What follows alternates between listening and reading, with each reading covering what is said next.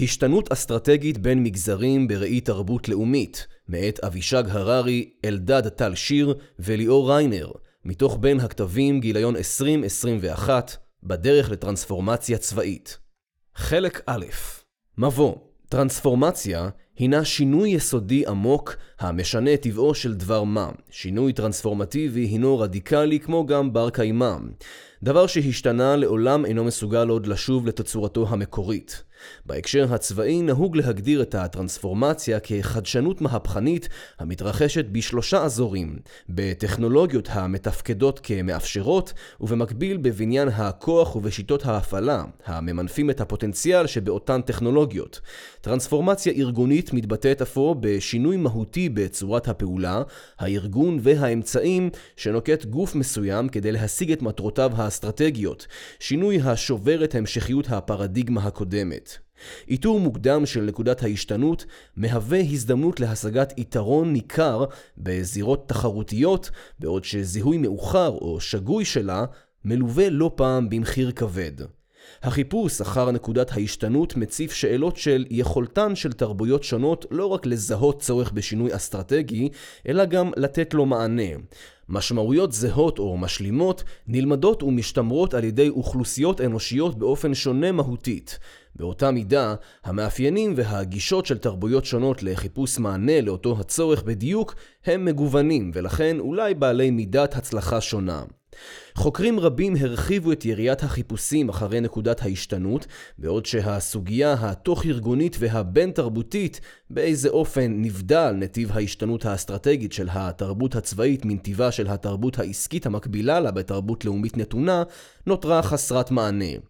מחקר זה מבקש לענות על השאלה תוך שימוש במתודולוגיית ניתוח חוצה תרבויות שתבחן שלושה מחקרים העוסקים בסינגפור, בבריטניה ובדרום קוריאה. מדובר במתודולוגיה המתבססת על עקרונות התרבות המרכזיים במדינות הנחקרות במטרה לשרטט את נתיבי ההשתנות המגזריים בהן ולאתר את גורמי המפתח להשתנות מוצלחת. כל לאום שנחקר כולל מקרה בוחן עסקי ומקרה בוחן צבאי של השתנות. כל מקרה בוחן מנותח בשלושה שלבים אבחון הצורך, עיצוב הפתרון ויישום הפתרון. לאחר הניתוח תבוצע הקשה מהממצאים העסקיים לצבעים, ולהפך, כדי לענות על שאלת המחקר. סינגפור, בריטניה ודרום קוריאה נבחרו בראש ובראשונה בשל קווי הדמיון שהן חולקות עם מדינת ישראל בהיבטי גודל, מיצוב גיאופוליטי, טיב קשריהן עם ארצות הברית ועוד. עם זאת, הן נבחרו גם מתוך רצון להרחיב את מנעד התרבויות הנחקרות על הציר שבין מזרח למערב, כאשר על קצות המנעד ממוצבות סינגפור ובריטניה בהתאמה, ודרום קוריאה מגלמת את נקודת האמצע ביניהן. הפן העסקי של המחקר על סינגפור מתמקד בטרנספורמציה של בנק DBS בשנת 2009, אשר הביאה אותו למעמדו הרם כיום. הפן הצבאי של המחקר על סינגפור מתמקד מתמקד בטרנספורמציה שעבר הצבא הסינגפורי כדי להפוך לצבא של דור שלישי. המחקר על בריטניה מתמקד במקרה הבוחן העסקי של הטרנספורמציה שעברה חברת בריטיש פטרוליום בשנת 1997, אשר הפכה אותה מיצרנית נפט לתאגיד המקדם פתרונות אנרגיה ידידותיים לסביבה. מקרה הבוחן הצבאי של המחקר על בריטניה עוסק בטרנספורמציה של הצבא הבריטי במסגרת תוכנית Future Reserve 2020. המחקר על דרום קוריאה בוחן את ההשתנות שחלה במגזר העסקי הדרום קוריאני במסגרת תוכנית הזהות החדשנית של חברת סמסונג. במקביל, מתמקד המחקר בתוכנית Defense Reform 2020 כמקרה בוחן צבאי של דרום קוריאה. את המאמר יחתום פרק מסקנות אשר יציג את התובנות המשולבות הנובעות מן המחקרים הפרטניים. פרק זה יכלול מיפוי של האזורים המועדים לפורענות בתהליכי השתנות ויבחן את קיומם או אי קיומם של תהליכי למידה חוצי מגזרים, כמו גם את הדמיון בין תרבויות במגזרים הצבאיים ו/או העסקיים. לבסוף, יבדוק פרק המסקנות את מידת המודעות של התרבויות השונות למאפייניהן בעת ההשתנות ואת התייחסותן אליהם, ויציג לקורא את מאפייני התרבות שזוהו כמסייעים להשתנות מוצלחת בכל אחת מהתרבויות שנחקרו. סינגפור התרבות הסינגפורית נגזרת מחברה רב-אתנית ששונותה מתנקזת למאפיינים ייחודיים. מרחק עוצמה גבוה. קבלה בהכנעה של מצב של אי שוויון חברתי לטובת היציבות. היציבות החברתית מקודשת על חשבון השוויון, דבר המתבטא בגישת ניהול ריכוזית, בציפייה של העובד לקבל הנחיות ממעסיקו ובזרימת מידע סלקטיבית. קולקטיביזם הכלל חשוב מן הפרט והמשפחה מהווה אב טיפוס לכלל הקבוצות החברתיות. במסגרת גישה זו מצופה כי האדם ידגים ריסון ויימנע מעימותים לטובת ההרמוניה בחברה. אוריינטציה לטווח הארוך. היעדר התרפקות על מסורת עבר ועידוד שינוי חברתי. הפרגמטיות הגבוהה בנושאי שינוי מעודדת השקעה רבה בעתיד, מאמצים ארוכי טווח ונכונות לקבלת תוצאות בצורה איטית. קייסו, חשש מכישלון וסלידה מהפסד, בין השאר כפועל יוצא של הנכונות למאמץ ארוך טווח. השתנות במגזר העסקי, בנק DBS בנק DBS הינו תאגיד בנקאות ושירותים פיננסיים מוביל ורב-לאומי שבסיסו בסינגפור. דירוגו של הבנק בעשור הראשון של שנות האלפיים היה נמוך והעמיד אותו בפני סכנה קיומית. לעומת זאת, כיום DBS הוא הבנק הגדול ביותר בדרום מזרח אסיה ואחד הבנקים הגדולים והדומיננטיים באסיה בכלל. מקרה בוחן זה עוסק בניתוח הטרנספורמציה שעבר בנק DBS בשנת 2010, אשר גרמה למהפך והביאה אותו למעמדו הרם כיום. אבחון הצורך בנובמבר 2009 החל פיוש גופטה לכהן כמנכ"ל DBS. באותו עשור סבל הבנק משירות לקוחות קלוקל שכלל תורים, משתרכים ואי זמינות של מזומנים בכספומטים. הבנק היה מזוהה כאיטי מאוד בשירותים שנתן ואף דורג אחרון בסקרי שביעות רצון. ניהולו היה מבוזר בשלל שלוחותיו העולמיות והתאפיין בניהול ידע לקוי ובאי תאימות בתהליכי הכשרת העובדים והפעלתם, דבר שהיווה חסם משמעותי בפני מרכוז מאמצי הניהול. בנוסף לכך, ניכרו בבנק השפעות תרבותיות עמוקות. התרבות הארגונית נעדרה התארגנויות פוליטיות פנימיות ואופיינה בגישה של מאמץ קבוצתי. לצד זאת, תרבות של קבלת החלטות מעלה-מטה, top down, הובילה לסחבת בירוקרטית, להיעדר החלטיות ויוזמה ולהימנע מנטילת סיכונים. החשש מהפסד ומהחמצה הובילו את המנכ"ל גופטה לזהות את הפוטנציאל הלא ממומש של הבנק ואת הסכנה להמשך קיום. קיומו. גופטה ראה במשבר הכלכלי העולמי של שנת 2008 ובזעזוע שפקד את המערכת הפיננסית הזדמנות. זאת במיוחד כאשר הרגולציה שהושתה בעקבות המשבר הגבילה את תפקוד הבנקים לתחום ההלוואות המסורתי והובילה בנקים עולמיים להקטין את נוכחותם באזור הפעולה של DBS. גופטה גם הבין שהמעבר לדיגיטל במגזרים אחרים כגון טלקומוניקציה, תחבורה וקמעונות טומן בחובו הזדמנות גם עבור תחום הבנקאות. עיצוב המענה בינואר 2010 כינס גופטה את צוות הניהול הבכיר של הבנק כדי לעצב אסטרטגיה חדשה. במסגרת זו הוקמה ועדת ניהול שנועדה להחליט על אסטרטגיה רבתי חדשה של DBS. עיצוב האסטרטגיה החדשה דרש סקירה של חוזקות הבנק ושל ההזדמנויות הניצבות בפניו בכל אזור גיאוגרפי בו הוא פעל. על בסיס סקירה זו החליטה ועדת הניהול כי מקסום רווחיותו על הבנק מחייבת אותו לפתח נישה אסיאתית שתמצב אותו בין בין בנק מקומי ובין בנק עולמי בכל מרחב גיאוגרפי. בנוסף, הוועדה קבעה תחומי עיסוק מוגדרים שבהם הבנק יתמקד ודגשים על מספר תכונות דגל שיבדלו אותו ממתחריו ויאפיינו את ייחודיותו. יחסיות הכרה בעליות ומורדות במחזורים השנתיים של הלקוחות, תוך מוכנות להכיל את האחרונות. תובנות מיצוב הבנק כמומחה אסיאתי המפיק תובנות זהב על האזור. שירות, אימוץ של מאפייני חברת סינגפור איירליינס, הנחשבת לסמל עולמי בתודעת השירות. חדשנות, הדגשת האינטואיטיביות והאינטראקטיביות בהתנהלות הבנקאית. וחיבוריות, תמיכת הבנק בלקוחותיו בתהליכי התרחבות. המענה התבסס על ערכי התרבות הסינגפורית, ובמסגרתו הוגדר כי הבנק יאמץ אסטרטגיה אסיאתית המתמקדת בלקוח ובייעול תהליכים פנימיים, תוך מעבר לדיגיטל כאמצעי התומך ביעדים נוספים שהוצבו. ניתן להניח כי מאפייני היחסיות, השירות והחיבוריות נבעו מהקולקטיביזם הסינגפורי, בהדגימם ריסון, כבוד ואיפוק והתנהלות משפחתית של הבנק כלפי לקוחותיו. ניתן גם להניח שההתמקדות בתובנות ובחדשנות והחשש של הבנק מהפסד ומהחמצת לקוחות נבעו מיסודות התרבות הסינגפורית המקדשים ערכים אלה. בנוסף, מאפיין החדשנות נבע מאמונתו של גופטה כי יש צורך בפלטפורמת ניהול לקוחות מותאמת כדי ליישם את השינוי התרבותי הנדרש לצורך מימוש האסטרטגיה החדשה.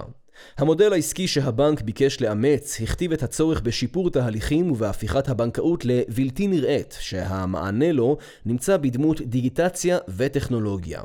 יישום המענה בפברואר 2010 ביקר צוות העיצוב של הבנק בסניפי DBS ברחבי העולם לאישור קו ולהבהרת הגישה לצורך הנעת האסטרטגיה החדשה. השיחות שהתקיימו בסניפים כללו מספר רב של אנשים ממגוון מדרגים כשהמטרה היא לרתום את כלל הארגון לטרנספורמציה. תהליך דומה נערך מול לקוחותיה ושותפיה לדרך של DBS. בשלב השני נשלחו חברי הוועדה להטמיע את האסטרטגיה החדשה של הבנק ברמה המדינתית. בכירים אלה שימשו כחלוץ מרכזי ביצירת השינוי בחברה מלמעלה למטה, ובנוסף לכך פעלו לזיהוי עובדים מוכשרים בכל הרמות ולשילובם כמנוע בתהליך הטרנספורמציה בנתיב מטה-מעלה. לצד המעורבות האישית, גישת ההשתנות בבנק טעמה את גישת המנהל סוכן. לפי גישה זו, הצלחת טרנספורמציה תלויה לא רק ביכולתו של המנהל לעצבה, אלא גם ביכולתו ליישמה בהצלחה על ידי מתן תמריצים וקידום עובדים בהתאם לתגובתם לדירקטיבות של המנהל בשיטת המקל והגזר. מאפייני מרחק העוצמה הגבוה והקולקטיביזם העניקו לוועדת הניהול את הלגיטימציה להכתיב, וכך סייעו לרתימת העובדים לטרנספורמציה. קבוצת היישום מצאה, במסגרת השינויים הנדרשים בתחומי ההון האנושי, כי יש צורך בסגירת פערי אוריינות טכנולוגית בקרב העובדים. הפתרון לכך נמצא בדמות האקתונים. במהלך ההאקתונים נדרשו עובדי הבנק לחבור למשך חמישה ימים לעובדי חברת סטארט-אפ כדי ללמוד טכנולוגיות רלוונטיות ולפתח כישורים הולמים. הלמידה נעשתה בצוותים כאשר כל צוות נדרש לכתוב קוד ולבנות אפליקציה אשר נבחנה בסיום האירוע על ידי קבוצת שיפוט. זיהוי התחומים בתהליכים הארגוניים שבהם נדרש שינוי נעשה על ידי בכירים בעלי עניין בבנק במסגרת קבוצות חשיבה לאירועי טיוב תהליכים. על הבכירים הוטלה המשימה לוודא כשירות אופרטיבית תוך שיפור מתמיד של סטנדרטים. תהליכי הטיוב שהופעלו גם כלפי חוץ בשיפור השירות ללקוחות אפשרו ל-DBS להתגבר על חסמים להשתנות ולהטמעת האסטרטגיה. בין השאר, נקבע בהם כי פגישות שבועיות של העובדים והממונים יחליפו את מנגנון הדואר האלקטרוני האיטי. כך יכלו העובדים להציע בפשטות ובמהירות יוזמות התואמות את האסטרטגיה הארגונית ולקבל אישור מיידי להתנעתן. במקביל, הבנק פעל ליישם טכנולוגיות תומכות. במסגרת זו החל DBS להשתמש באנליטיקה חוזה למניעת מצב של היעדר מזומנים בכספומטים ובאפליקציות ואוטומציה כדי להתגבר על האיטיות במתן השירות. כנגזרת מכך, הוועד המנהל של הבנק החליט להפוך את DBS לחלוץ בתחום הדיגיטל. כך עברה הדיגיטציה של הבנק משלב שנועד לאפשר את יישום האסטרטגיה רבתי שלו לכורח שבלעדיו הוא מסתכן באובדן תחרותיות. לסיכום, התרבות הארגונית של DBS היא זו שאפשרה את ההסתגלות במהלך תהליך ההשתנות. המסר האסטרטגי הועבר בכל מדרגי הבנק בתוואי מעלה-מטה ומטה-מעלה.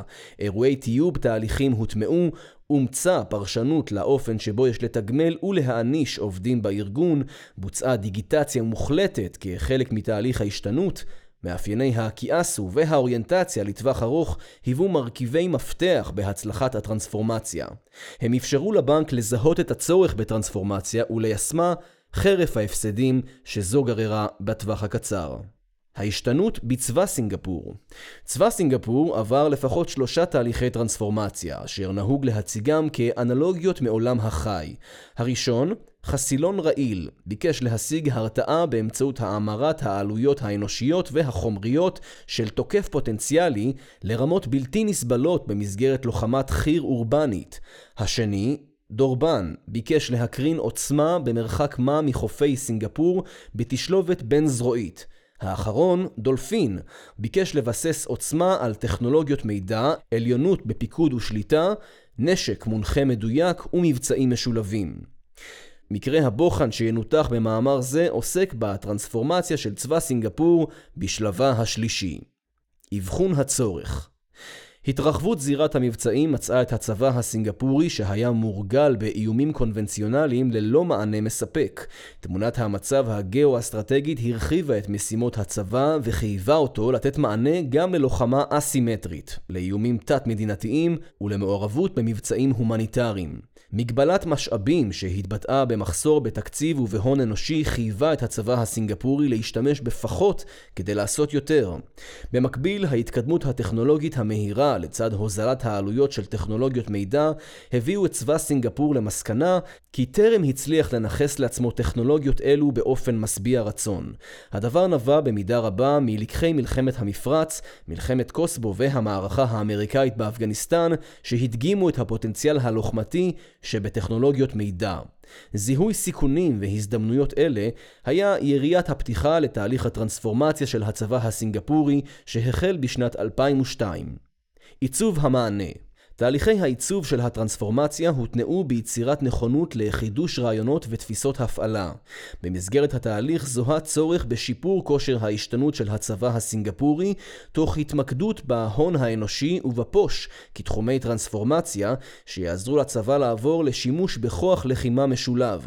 הקולקטיביזם הסינגפורי סייע למעבר זה באמצעות הקבלת הצבא לתא משפחתי המחייב סינרגיה של מאמצים. קבוצת העיצוב הכיר הכירה בכך שעל הצבא הסינגפורי לדבוק בפרדיגמת היעילות הנגזרת מסך הידע והניסיון שצבר, לצד תהליכים ונהלים מוכחים שיתמכו בעיסוקו היומיומי. הקבוצה שאבה השראה מכושר ההשתנות של צה"ל, וביקשה בהקשר זה לבחון מחדש את מבנה הפוש הסינגפורי, תוך יצירת איזון מחודש בין ריכוזיות לביזור, בין עצמאות למיקור חוץ, ובין שמרנות לחדשנות. לצד פיתוח כושר ההשתנות ביקשה קבוצת העיצוב ליצור גישה יזמית ואף לטפח נכונות לספוג כישלונות. לשם כך, קבעה כי יש לתת לפקודים מרחב פעולה ולעודד אותם ליזמות ביטחונית בתחומי האסטרטגיה, הקצאת המשאבים ותפיסות ההפעלה. הרצון להתמקד בהון האנושי הביא להצעה להקים קהילה של קהילות שתרשת את כוח האדם בצבא. מטרתה של הקהילה שעליה דובר הייתה לשתף ידע ותובנות מעבר לקווי ההיררכיה והפונקציונליות הצבאיים. בנוסף לכך, הוצע ליצור שוק פנימי לרעיונות שיאפשר בחינה ויישום של הרעיונות המבטיחים ביותר. לבסוף הוחלט כי כוח האדם יצויד בכלי חשיבה ובמשאבים באמצעות סביבה התומכת, למידה וחדשנות. קבוצת העיצוב קבעה עוד כי נדרשים תמריצים, בעיקר מורליים, כדי לטפח יזמות אמיתית. התחום השני בו זוהה צורך בהשתנות היה הפוש המשולב ומבוסס הידע, IKC2. קבוצת העיצוב מצאה כי על הצבא הסינגפורי לפתח תהליך פוש שמשמעותו איסוף מידע הוליסטי, עיבודו, הערכת מצב, זיהוי יעדים ודרכי פעולה להשגתם, קבלת החלטה על דרך הפעולה הנבחרת, תכנונה והוצאתה לפועל, תוך ניטור הביצוע במערכת היזון חוזר, כך שהתהליך יהפוך למעגלי, וכל זאת באמצעות חיישנים מתקדמים. לדברי קבוצת העיצוב, הפיכת תהליך הפוש למעגלי תהווה טרנספורמציה בתיאוריית הניצחון של הצבא הסינגפורי ותאפשר את עליונותו אל מול האויב. על רקע זה ביקשה קבוצת העיצוב לעבור ממבנה ארגוני פירמידלי היררכי למבנה גמיש ומרושת שמשמעותו תפקוד הצבא כאישות לחימה הוליסטית. האסטרטגיה שעוצבה נקטה גישת מעלה-מטה שנועדה ליצור מערכת של מערכות ובמקביל גם גישה גישת מטה-מעלה, כלומר גישה של ניסוי וטעייה של הזרועות השונות. כל זאת כדי לאפשר לחימה רשתית מבוססת IKC2. תהליך העיצוב הביא לאימוץ האסטרטגיה של צבא סינגפור 1, המתבססת על שיתוף פעולה משופר בין הזרועות. האסטרטגיה נסמכת על אוריינות ההון האנושי במערכות ה-IKC2 ועל מסירותו ויזמותו הביטחונית בתרבות של פיקוד מוכוון משימה. יישום המענה יישום האסטרטגיה החל בשנת 2004 והורכב משלושה שלבים, התמקדות ברגליים הטרנספורמטיביות, טיפוח ההון האנושי וכושר ההשתנות שלו, והידוק הזיקה בין החיילים ובין הארגון. בתחום הטכנולוגיות, צבא סינגפור רכש מגוון של כלי לחימה מתקדמים תומכי טכנולוגיות מידע, תוך שדרוג מערכות קיימות. לדוגמה, הצבא הטמיע מערכות ניהול שדה קרב וניהול לחימה לתיאום וסינכרון בין הלוחמים ובין כלי הלחימה. בנושא בניין הכוח, המטכ"ל הסינגפורי עבר ארגון מחדש למבנה של מרכזים חופפים ומרושתים. גם חיל האוויר הסינגפורי עבר ארגון מחדש לפיקודים מכווני משימה. הצי הסינגפורי ארגן מחדש את פיקוד החוף שלו לכוח משימה משולב. בנוסף לכך הוקמו כוח משימה למבצעים מיוחדים ומרכז למבצעי הגנת סייבר שאיגדו לתוכם יחידות קיימות. בתחום תפיסת ההפעלה מתבצע בימים אלה מעבר מפוש זרועי לתצורה של כוחות משימה משולבים. במסגרת השינוי יוגדר הכוח הדרוש לכל משימה, ועל פיו יושמשו משאבים ונכסים מכל זרוע. הפוש לכוח המשימה יהיה מטה מערכה מאוגד. כמו כן יחל בקרוב מבצוע של יחידת מוכנות גבוהה בין-זרועית שתהיה אמונה על תגובה בזמן אמת נגד מנעד של אירועים בזמני שלום. כהמשך למהלכים אלה מבקש צבא סינגפור להתפתח גם בכיוונים הבאים בתחום הטכנולוגיה, ניצול פיתוחים בננו-טכנולוגיה, ברובוטיקה ובבינה מלאכותית לצורך אוטומציה של זיהוי מטרות והשמדתן. בתפיסת ההפעלה, הטמעת פלטפורמת ויזואליזציה ניסיונית, שבמסגרתה ישלטו המפקדים הבכירים ישירות באפקטים מסדר גודל מערכתי, כדי להדריך כיצד לקבל החלטות באופן אוטונומי ומבוזר ברמה המקומית. בבניין הכוח, מעבר מפיקוד היררכי למודל אדפטיבי ומבוזר. תחומים פונקציונליים כגון מודיעין, לוגיסטיקה וכוח אדם ישלבו במנגנון צבאי אחוד כדי לאפשר ניהול אופטימלי של משאבים והון אנושי. בשלב השני של יישום האסטרטגיה החדשה יבקש הצבא הסינגפורי להעניק לחייליו ידע באמצעות קורסים פורמליים וכישורים באמצעות תרגילים וסימולציות וכן לפתח בקרבם גישה של תרבות למידה מתמדת. השלב השלישי ייתן ביטוי לשאיפת הצבא להכשיר את לבבות החיילים באמצעות הנחלת תחושות גאווה ומנהיגות. מסקנות המחקר איתר בין המגזרים העסקי והצבאי תנאים דומים להשתנות. בסביבה החיצונית זוהו תנאים וסיכונים משותפים בדמות תחרות גוברת ושינוי סביבת הפעולה, לצד הזדמנויות משותפות בתחומי הטכנולוגיה. בסביבה הפנימית, קיומם של שליחי טרנספורמציה כמו מנכ"ל DBS וקבוצות העיצוב הצבאיות היה גורם מאפשר לשינוי. בנוסף לכך, איתר המחקר מאפיינים חוצי תרבויות עסקיות צבאיות וזרזים שסייעו לתהליכים המוצלחים. אוריינטציה לטווח ארוך המגזר העסקי היה נכון לספוג הפסדים בטווח הקצר כדי להתניע את יישום האסטרטגיה בציפייה לגריפת הכנסות בעתיד. גם הצבא היה מוכן להשקיע בייעול ובשיתוף משאבי פוש על חשבון פריסת מערכות טכנולוגיות חדישות מתוך חשיבה לטווח ארוך. מרחק עוצמה גבוה וקולקטיביזם. מרחק העוצמה סייע לזיהוי ועיצוב ההשתנות מלמעלה, בעוד שהקולקטיביזם תמך ביישומה ואימוצה המוצלח מלמטה. הקולקטיביזם גם בוטה בהטרוגניות של קבוצות העיצוב והיישום. שני המגזרים רתמו שחקנים מכלל המשפחה.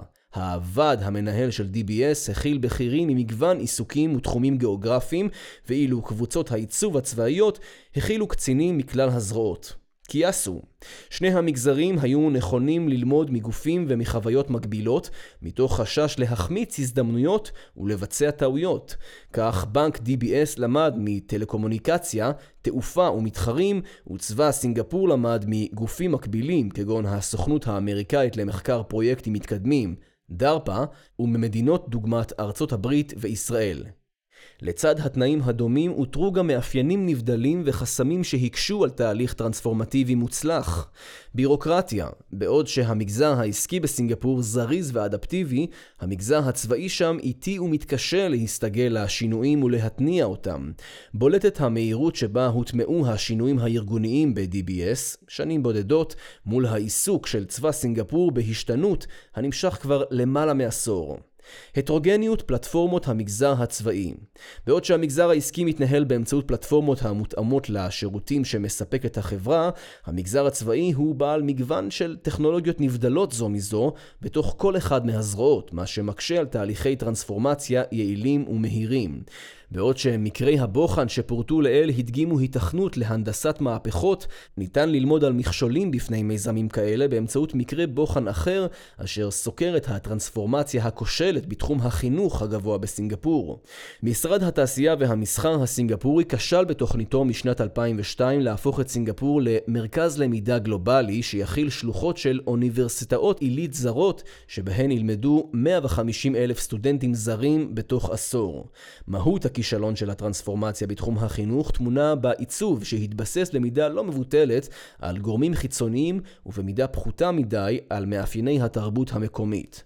קבוצת העיצוב שבחנה את מגזר החינוך ידעה לתאר כי טרנספורמציה מוצלחת במגזר האקדמי תביא להתגברות על המשבר הכלכלי שפקד את סינגפור, אך התוכנית התבססה יתר על המידה על נכונות האוניברסיטאות והסטודנטים הזרים לשתף פעולה. זאת ועוד, במהלך תהליך היישום של הטרנספורמציה, התגלעו מחלוקות בין הממשל הסינגפורי ובין האוניברסיטאות הזרות, שמקורן בהבדלי תרבויות עמוקים. הכישלון במשיכת סטודנטים זרים נבע גם מגלי התנגדות להגירה אל סינגפור, להם נכנע הממשל בחקיקתו שהטילה הגבלות על הגירה למדינה. לסיכום, המסקנות העולות מן המחקר הן כי תכונות התרבות הסינגפורית אינן המאפשרות היחידות של טרנספורמציה מוצלחת.